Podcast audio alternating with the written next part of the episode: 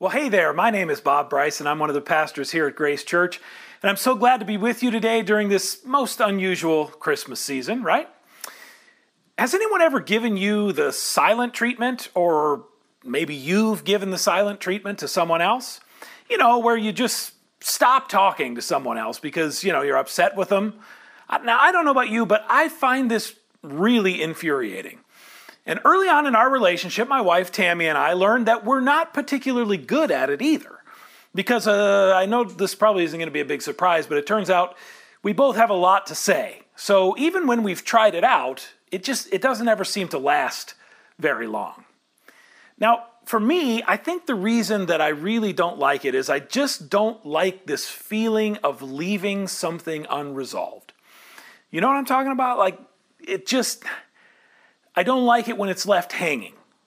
Uh, Tammy actually taught me a little song here that kind of maybe sums up this feeling. Maybe you can feel this along with me. You ready for this one?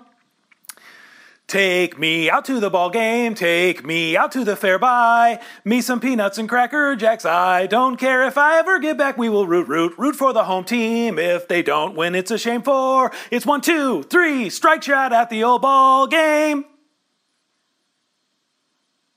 I really don't like that. I really don't like that.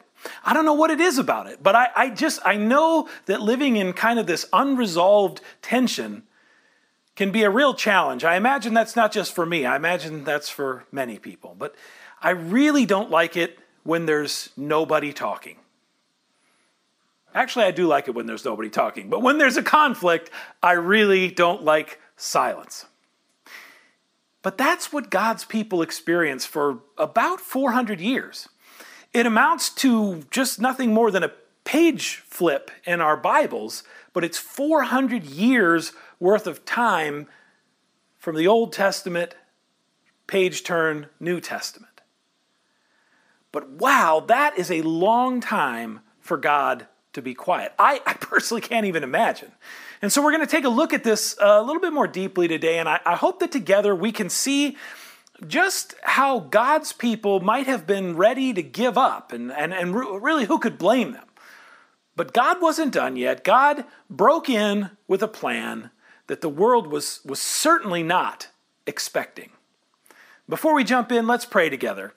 Heavenly Father, we thank you for bringing us together as your body. We thank you that you are good and that you are merciful, and that, Lord, you keep your promises. And so we ask now that, that you give us ears to hear, that we might come to know you more deeply and, and follow you more closely, and that you might transform us from the inside out. And so, Lord, we thank you for this time that we have together. We ask that you bless this, that we might encourage one another in faith as we gather in your name. In Jesus' name we pray. Amen. Now, remember, last week we talked about the disobedience of Israel and Judah and how that had led to some really serious consequences for their sin. The, the, the, ten tribes in the northern part, the, the northern tribes of Israel, were swallowed up into Assyria, and then the southern kingdom, Judah, was eventually taken over and taken into exile by the Babylonians in 587 BC. But God promised that was not going to be the end of the story. And it wasn't.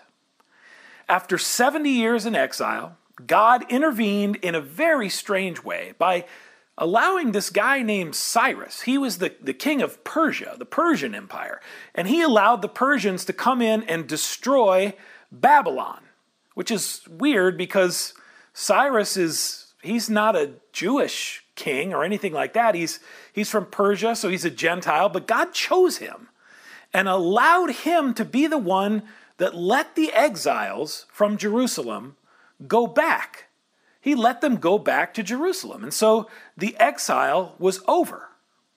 But just because it was over didn't mean that things would, would ever be the same again.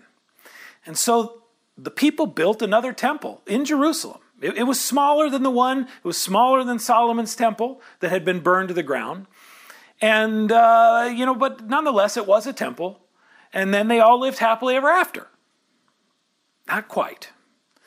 Even after all that disobedience and all of the punishment of the sins and, and all of the consequences, the people continued in their disobedience. In fact, in some ways, it intensified.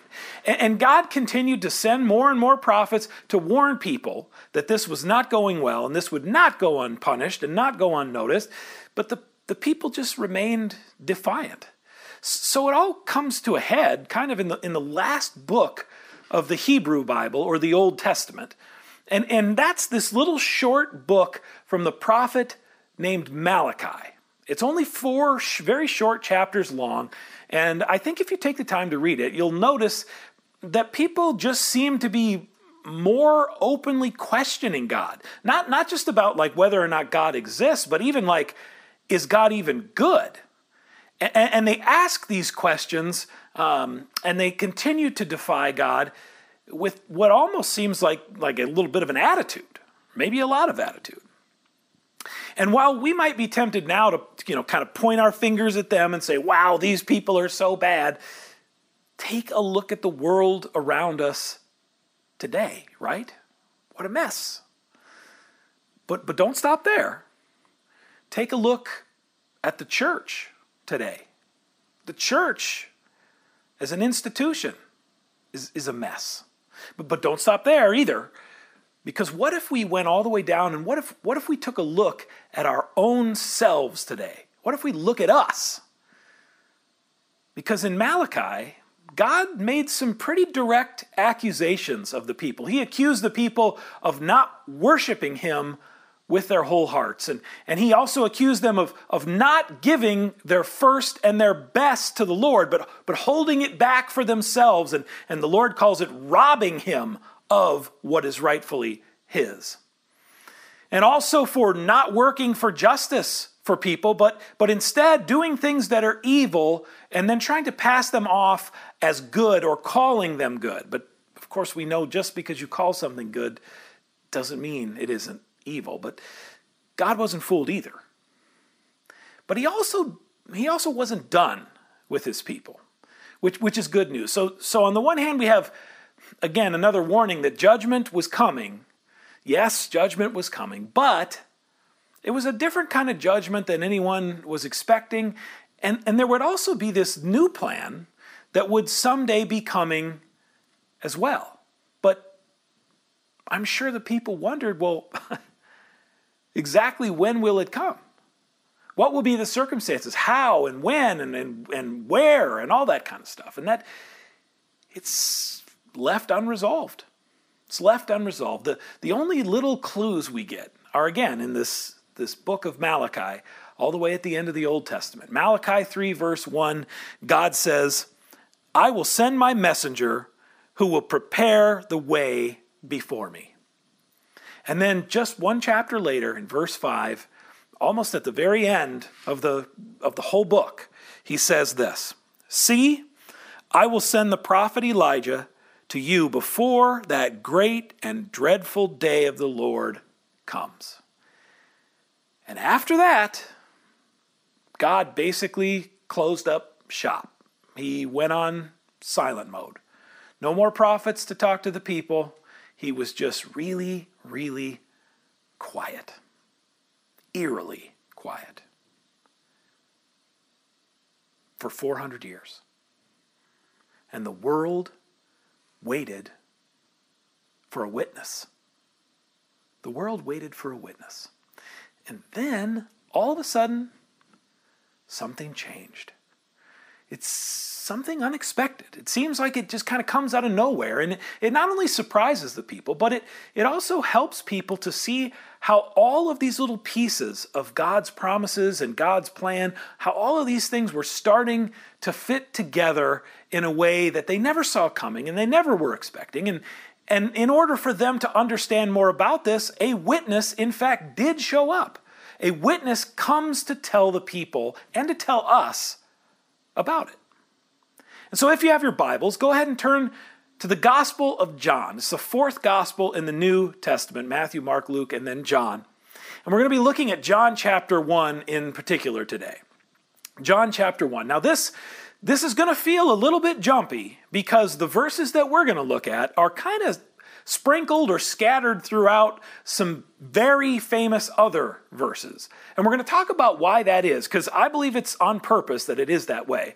But for right now, I'm going to read from John chapter 1, and we're going to look specifically at verses 6 to 8, and then we're going to jump down to verses 19 to 31. So 6 to 8, and then 19 to 31. There was a man sent from God whose name was John. He came as a witness to testify concerning that light, so that through him all might believe. He himself was not the light, he came only as a witness to the light. And now here's where we jump down to verse 19. Now, this was John's testimony when the Jewish leaders in Jerusalem sent priests and Levites to ask him who he was.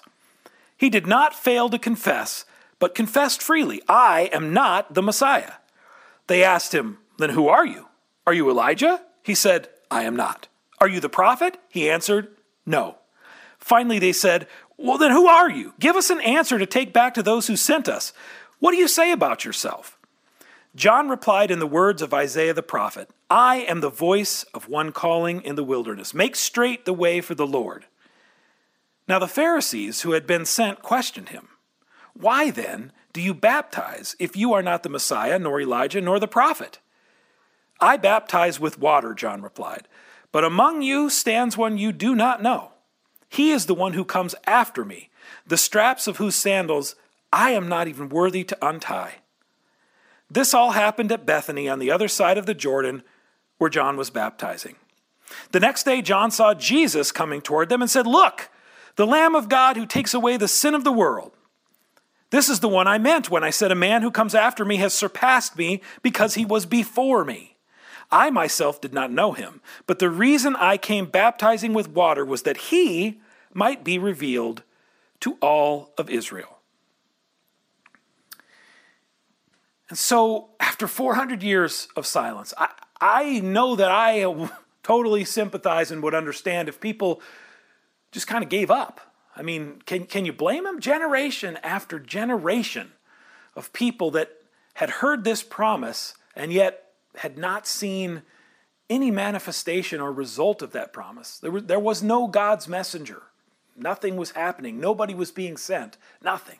But then, something. All of a sudden, there was something, a, a witness, a guy named John. Now, right up front, I have to tell you that this can get a little bit confusing here just simply because of the name John. Because the writer of this gospel is named John. But then the witness sent by God here is also named John, but they're not the same John. Okay? that's the important part that you re- remember and know that these are not the same people. There's, there's John the gospel writer, and then there's John the witness. Who other go- gospels, uh, Matthew, Mark, and Luke, they all refer to this, this John that in the gospel of John is referred to as a witness. They all call him John the Baptist or John the Baptizer. So, I, is this clear as mud now? Uh, don't worry, we're going to figure this out together as we go, but just remember that the, the gospel writer and this other John are not the same person. And so, if you know anything about the gospel of John, you'll know that the beginning verses are some of the most well known in all of Scripture. I, I would even call them majestic because the, the language is so amazing. It's so sweeping. It's so big and transcendent. It's, it's cosmic in nature. And, and it talks all about who Jesus was before the foundations of the world, before the beginning of time, talks about who Jesus was, who Jesus is, and who Jesus will be. The Word of God. And then God in the flesh, or God coming to earth and becoming human, and then living amongst his people in his creation. And then John writes about how Jesus is the light of the world and, and how no matter what, the darkness cannot overcome that light. And then, right in the middle of, of all of that cosmic language and all this beautiful poetry, we have this line that says, There was a man sent from God whose name was John. What? The man sent from God named John? I mean, what, what's he talking about here? Why is this verse even here? I mean, if you just if you take verses six, seven, and eight out of this entirely, it, it just works fine without it. So why is it there? Why, why would the writer put these verses in there? They feel like they're just kind of jammed in there. Well, I got to tell you that a lot of scholars and a lot of, you know, Bible historians, they like to talk about all these different theories about why that is. And you can go down this rabbit trail and you can bore yourselves to death over it, but but I think the better thing to do, the, the wiser thing to do is just to assume that John put these verses here for a specific purpose. He did this on purpose. And I think that purpose is so that we know that God calls people as his witnesses. God calls people, just like John, as his witnesses. Now, of course, God does not have to do it this way, but he cho- for whatever reason, he chooses to do it this way. He's got his reasons and he chooses, you know, everyday, ordinary people just like you and me to be his witnesses in the world. He chooses people just like this man named John but he also chooses uh, women named uh, Jessica and, and, other men named Chris or other women named Christina. God chooses just everyday people and he sends them to be his witnesses. And this John suddenly appeared on the scene to be a witness. And so I think that John, the writer, put these verses in here because it helps him start to accomplish the goal that he set out to do with writing this gospel. At the very end of the Gospel of John, he, he tells us exactly what he hopes to accomplish here. All the way at the end in, uh, in chapter 20, uh, verse 31, he says that he's written this so that you may believe that Jesus is the Messiah, the Son of God, and that by believing you may have life in his name. But how would anyone come to know who Jesus is? And, and how would they know what he's done and what he is doing without witnesses to give testimony, to testify about him, and to ultimately point people to him?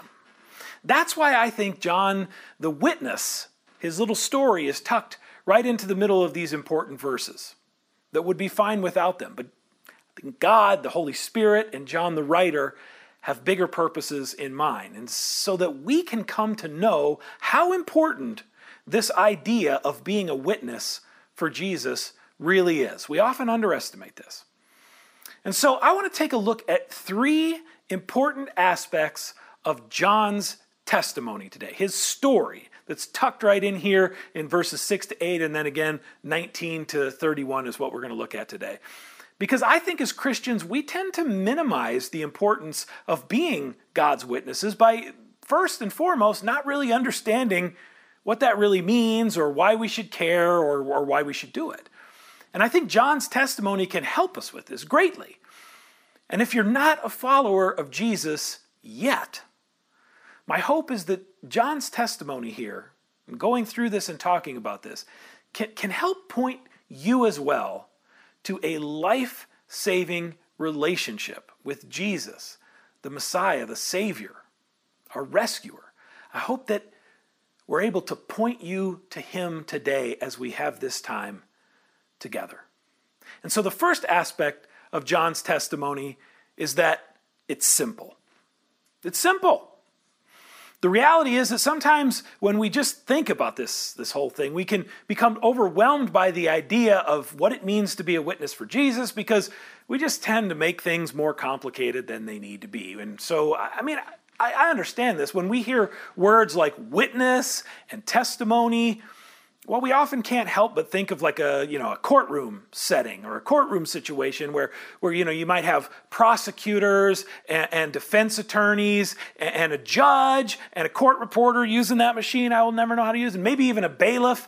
Uh, and all of the, this kind of imagery and thinking about this can contribute to us feeling you know inadequate, uh, unprepared, uh, and certainly in, intimidated But it doesn't have to be that way. I, I want to tell you an example. A few years ago, I sold uh, my shares of a company. It was an energy efficiency consulting business, and there were three different partners in that.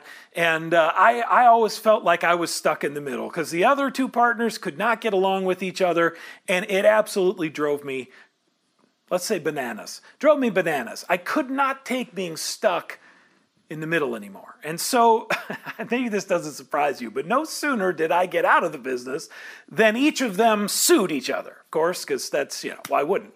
Uh, we, this went all the way to an actual trial, believe it or not. I was shocked, but it, it, I was more shocked when I found out that both of these people wanted to call me as a witness. Me, a witness. I, I felt unprepared. Of course, I was nervous. I thought, what a mess this turned out to be. I tried everything I could to get out of it, honestly, but then somebody just said to me, Bob, all you have to do is just tell the truth about what you saw and who you saw doing it and how it affected the overall business. Oh, yeah. I thought to myself, well, if all I have to do is just share my experience, my perspective, how I saw things, well, I can certainly do that. Because that's what a witness is, right? A witness is just simply someone who tells the truth about what they saw, about what they heard, and, and, what they experienced. A witness is not responsible for, for arguing the case or, or making final judgments about anything or, or really even answering questions that they don't know the answer to. That's not what a witness does. A witness simply tells the truth about their experience. That's it. And so when God sends us out as his witnesses, and we're, we're called to be his witnesses, it's not for us to argue somebody into faith and, and to, uh, to use all of our eloquent words and our manipulation to try to, to gain somebody to, to agree with us. That's not what we're doing is all, at all. We're simply just called to share our experience by saying, hey, this is who I am this is who I believe Jesus is, and this is how Jesus has changed my life. Now, I'd really like to introduce you to him because I believe he'll change your life too. It's simple. See how his testimony is just very simply stated in verse 29. We'll look at that again. The next day, John saw Jesus coming toward him and said, Here it is. This is the testimony. Look, the Lamb of God who takes away the sin of the world. This is the one I meant when I said, A man who comes after me surpassed me because he was before me. I myself did not know him, but the reason I came baptizing with water was that he might be revealed to Israel. And so his testimony is not complicated, it's simple, it's to the point, yes. But here's another thing it's also filled with humility. I don't know if you caught that. It's, it's filled with, with humility. And that's the second aspect that we want to look at today about John's testimony. John is humble. He's humble. Now, did you notice how much effort John, the witness, puts into trying to take away attention from him and instead refocus people onto Jesus? They asked him if he was the Messiah. And in verse 20, remember, he says, I am not the Messiah. Then they asked him, Well, then who are you? Are you Elijah? He said, I'm not. Are you the prophet? He answered, No. Well, now why were they asking these kinds of questions in the first place? Well, first off, remember the promise that we just talked about earlier in Malachi. Remember how God did say even though it was before he then kind of was really quiet for a long time, before that, he said eventually he was going to send his messenger. So it's understandable that, that people were kind of on the lookout for God's messenger. Who, who would this be? Where would they come from? And so they show up and they start asking these types of questions, especially because of how popular this John guy was suddenly becoming. And now, like I mentioned before, all four of the Gospels give an account and then he's mentioned in other parts of the New Testament as well, but they give an account of this person most commonly referred to as John the Baptist. Now, I've been calling him John the Witness, and I'm going to keep calling him John the Witness because in the Gospel of John, that is the primary thing that, that uh, John, the writer, wants us to understand throughout is this witness. You see this term over and over again the witness, witness, witness. Being a witness to the centrality of the message of who Jesus is is the hallmark of the Gospel of John.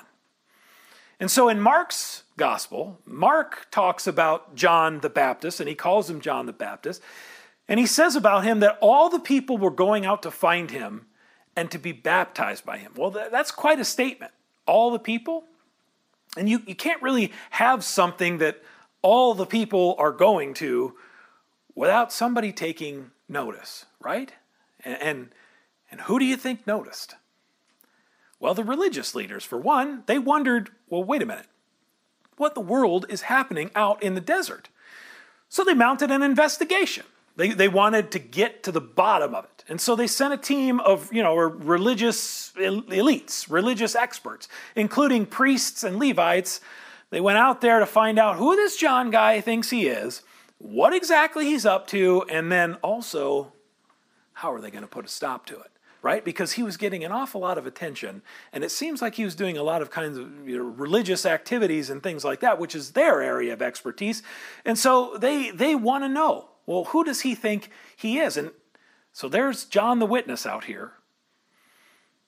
He's getting all this attention, and he wants none of it.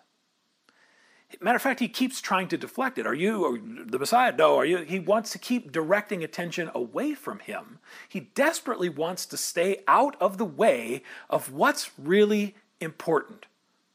Over and over again, in one way or another, he just keeps telling people basically, like, look, I am not an, an important guy. I'm not, I'm just a guy named John, but I am trying to point you towards someone who is important. I'm pointing you to someone else who is important. And I, I think that that is a really vital part of what it means to be a true witness to Jesus. As individuals and as a church, we need to be asking ourselves on a regular basis who or, or what are we pointing people to? Who or what are we pointing people to? Is it Jesus? Or is it someone or something else? Because even without intending it, we can just slowly start to shift things into making them more and more about us, more about what we think, more about what we want, and more about what we do, right? I mean, we're so good at this as people. It just it comes naturally. And, and so, maybe a different way to, to ask that question. I've been struggling with this since I wrote it, but think about this Do you want people to know Jesus for their sake or yours? Do you want people to know Jesus for their sake or yours? Now, that's a pretty devastating question, has been for me. Uh, uh, just, just listening to it sounds offensive, doesn't it? But think about it. Think about it just for a minute. If we share our faith, if we give our witness, if we share our testimony about Jesus, because we think that somehow God then will be happy with us for doing it, well, then who are we really thinking about? Right? Who are we really thinking about then? Or, or if we share our faith because we think, well, if I can just get this person to um, come to know Jesus, then maybe it might benefit me in some way. Maybe they'll be easier to get along with, or, maybe they'll see things my way. But if that's the case, then who are we really loving in that situation? You know, I think about the, the Instagram influencer era we're currently living in. You know, here, here we have these celebrities and we have people with lots of followers and and they share a message about a product. And then, of course, people just, they can't wait to buy it up. They, they run right after it.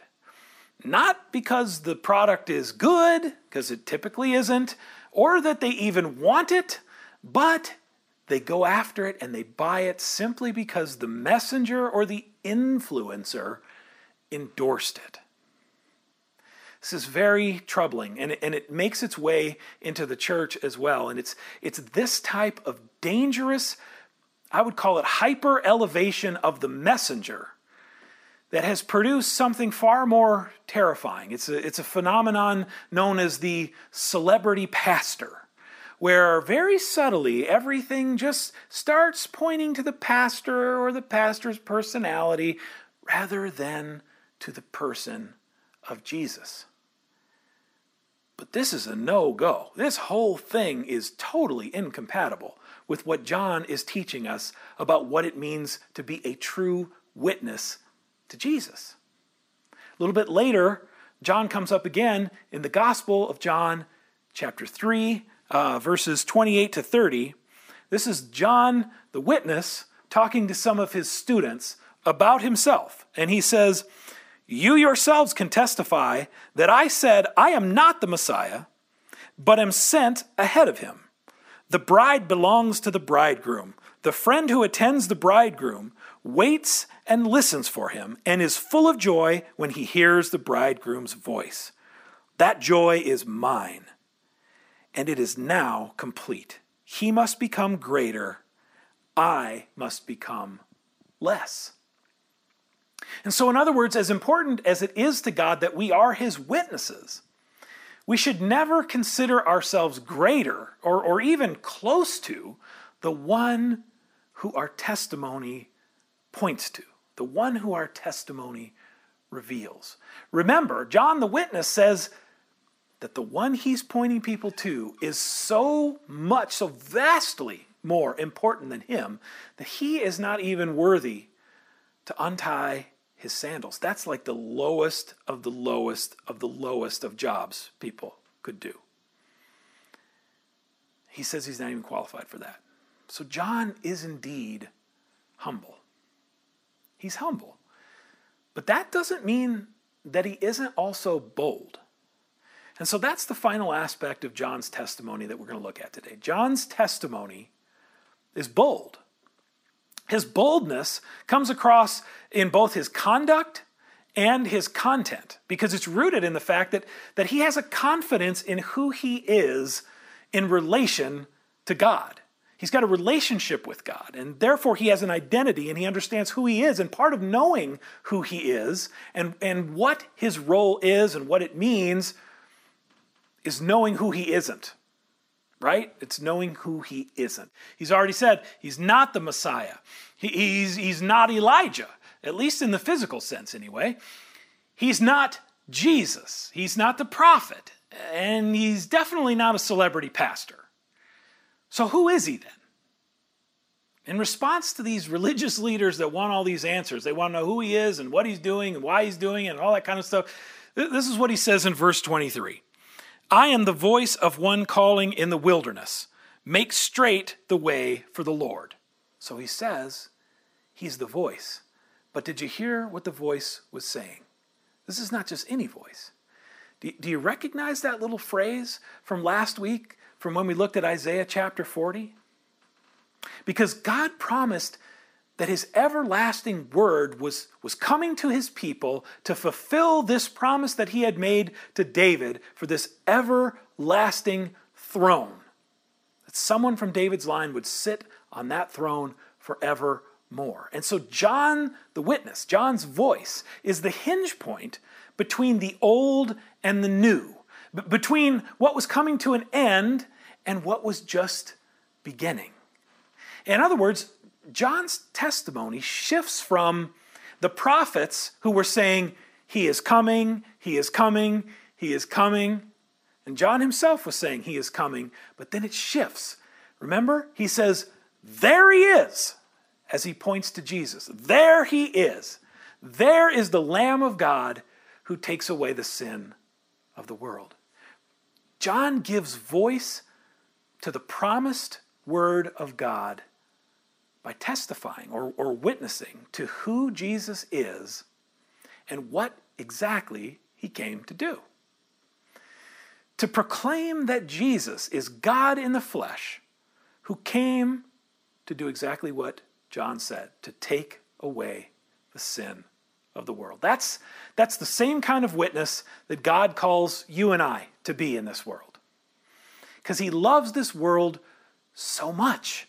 He continues to send and dispatch messengers that will tell other people this good news and point people to Jesus. And so if you're if you're already a follower of Jesus and you know and you trust him as Lord and Savior, then guess what? You already have a story to tell. You have a story. You have a testimony to share.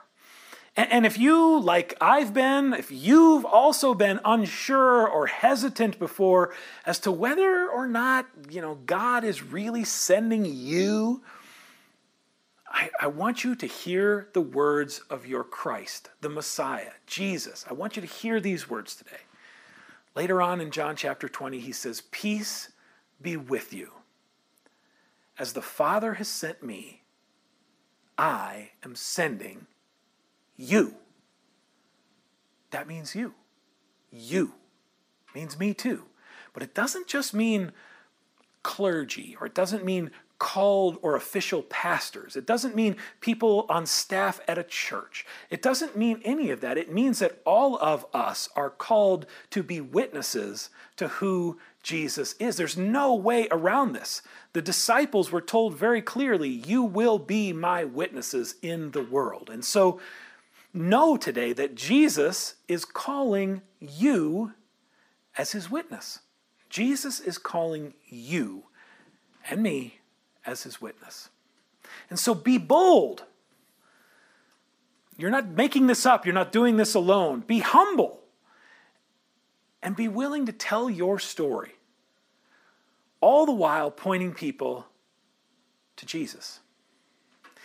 And if you're unsure about all this, or you don't know Jesus yet, then, then please know this that Jesus, whose birth we celebrate this most unusual Christmas season, some things never change. We still celebrate the coming of God in the, fre- in, in, the flesh. That's what we're talking about. Jesus is none other than God who has taken on flesh and bones, who came to take away the sin of the world, your sin, my sin, and now he calls out to you right, right now, right now through the sound of my voice, and he says, I forgive you. Peace be with you. Come home. Be my witness.